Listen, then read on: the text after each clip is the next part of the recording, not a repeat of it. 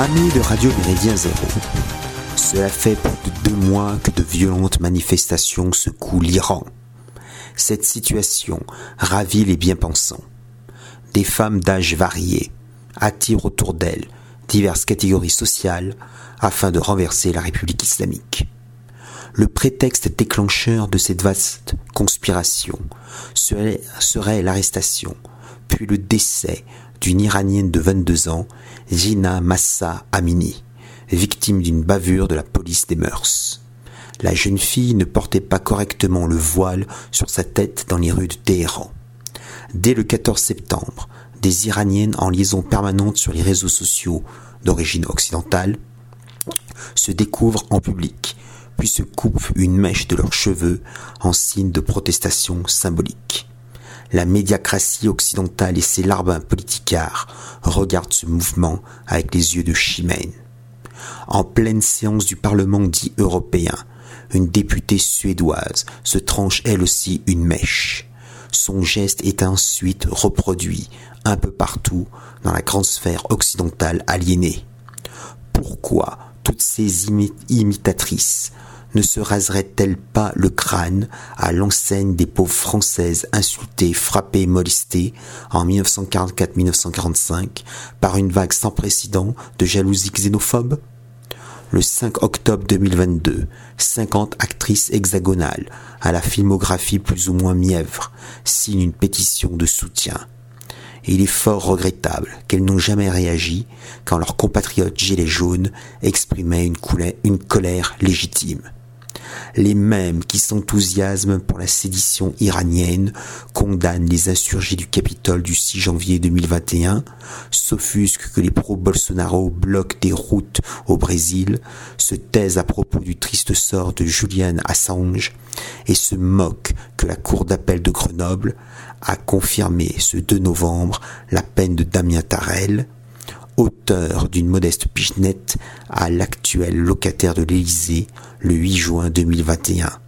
18 mois d'emprisonnement dont 4 fermes, privation du droit de vote pour 3 ans et interdiction à vie de travailler dans la fonction publique.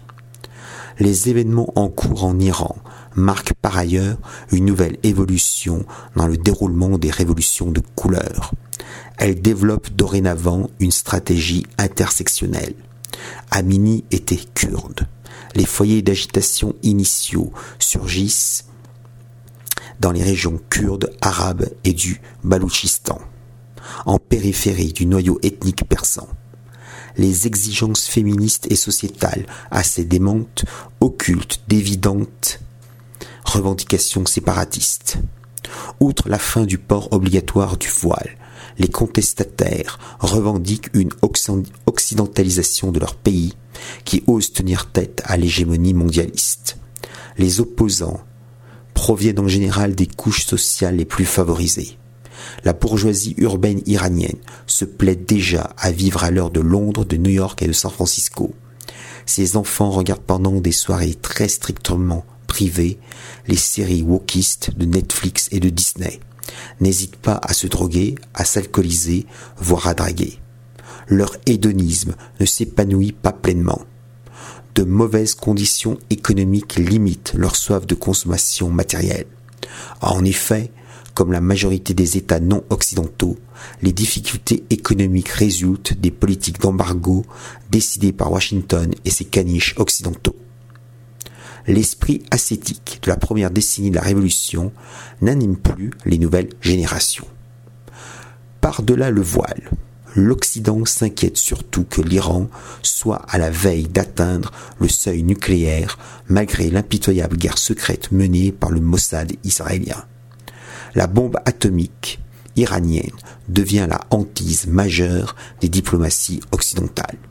Voilà pourquoi l'hyperclasse cosmopolite met tous ses espoirs mortifères dans un changement rapide de régime.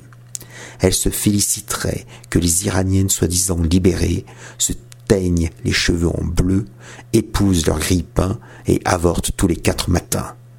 Il faut cependant compter sur la réaction efficace et énergique des autorités. Pasdaran et Basiji jouent avec dextérité de la matraque et du gourdin. Les circonstances gravissimes exigent une extrême fermeté de la part du gouvernement. Une implacable sévérité s'impose donc, quitte à sacrifier une génération au moins. L'Iran devrait entamer une révolution culturelle intégrale, balayant les scories de la modernité occidentale et renouant avec ses riches traditions spirituelles. Les événements actuels confirment les craintes assez anciennes de Mohammad Taghi Mesbah Yazdi, l'une des références des principalistes. Ce marja, décidé en 2021, fut le guide spirituel de l'excellent, de l'excellent président Mahmoud Ahmadinejad.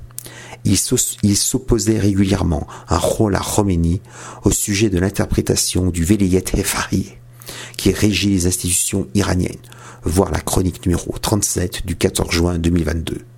Pour Mesbah Yazdi, la Constitution de 1979, révisée en 1989, accorde une trop grande place aux procédures démocratiques. À la République islamique, il avançait le concept de gouvernement islamique, à savoir une direction théocratique assumée, expurgée des éléments électifs générateurs de possibles troubles subversifs.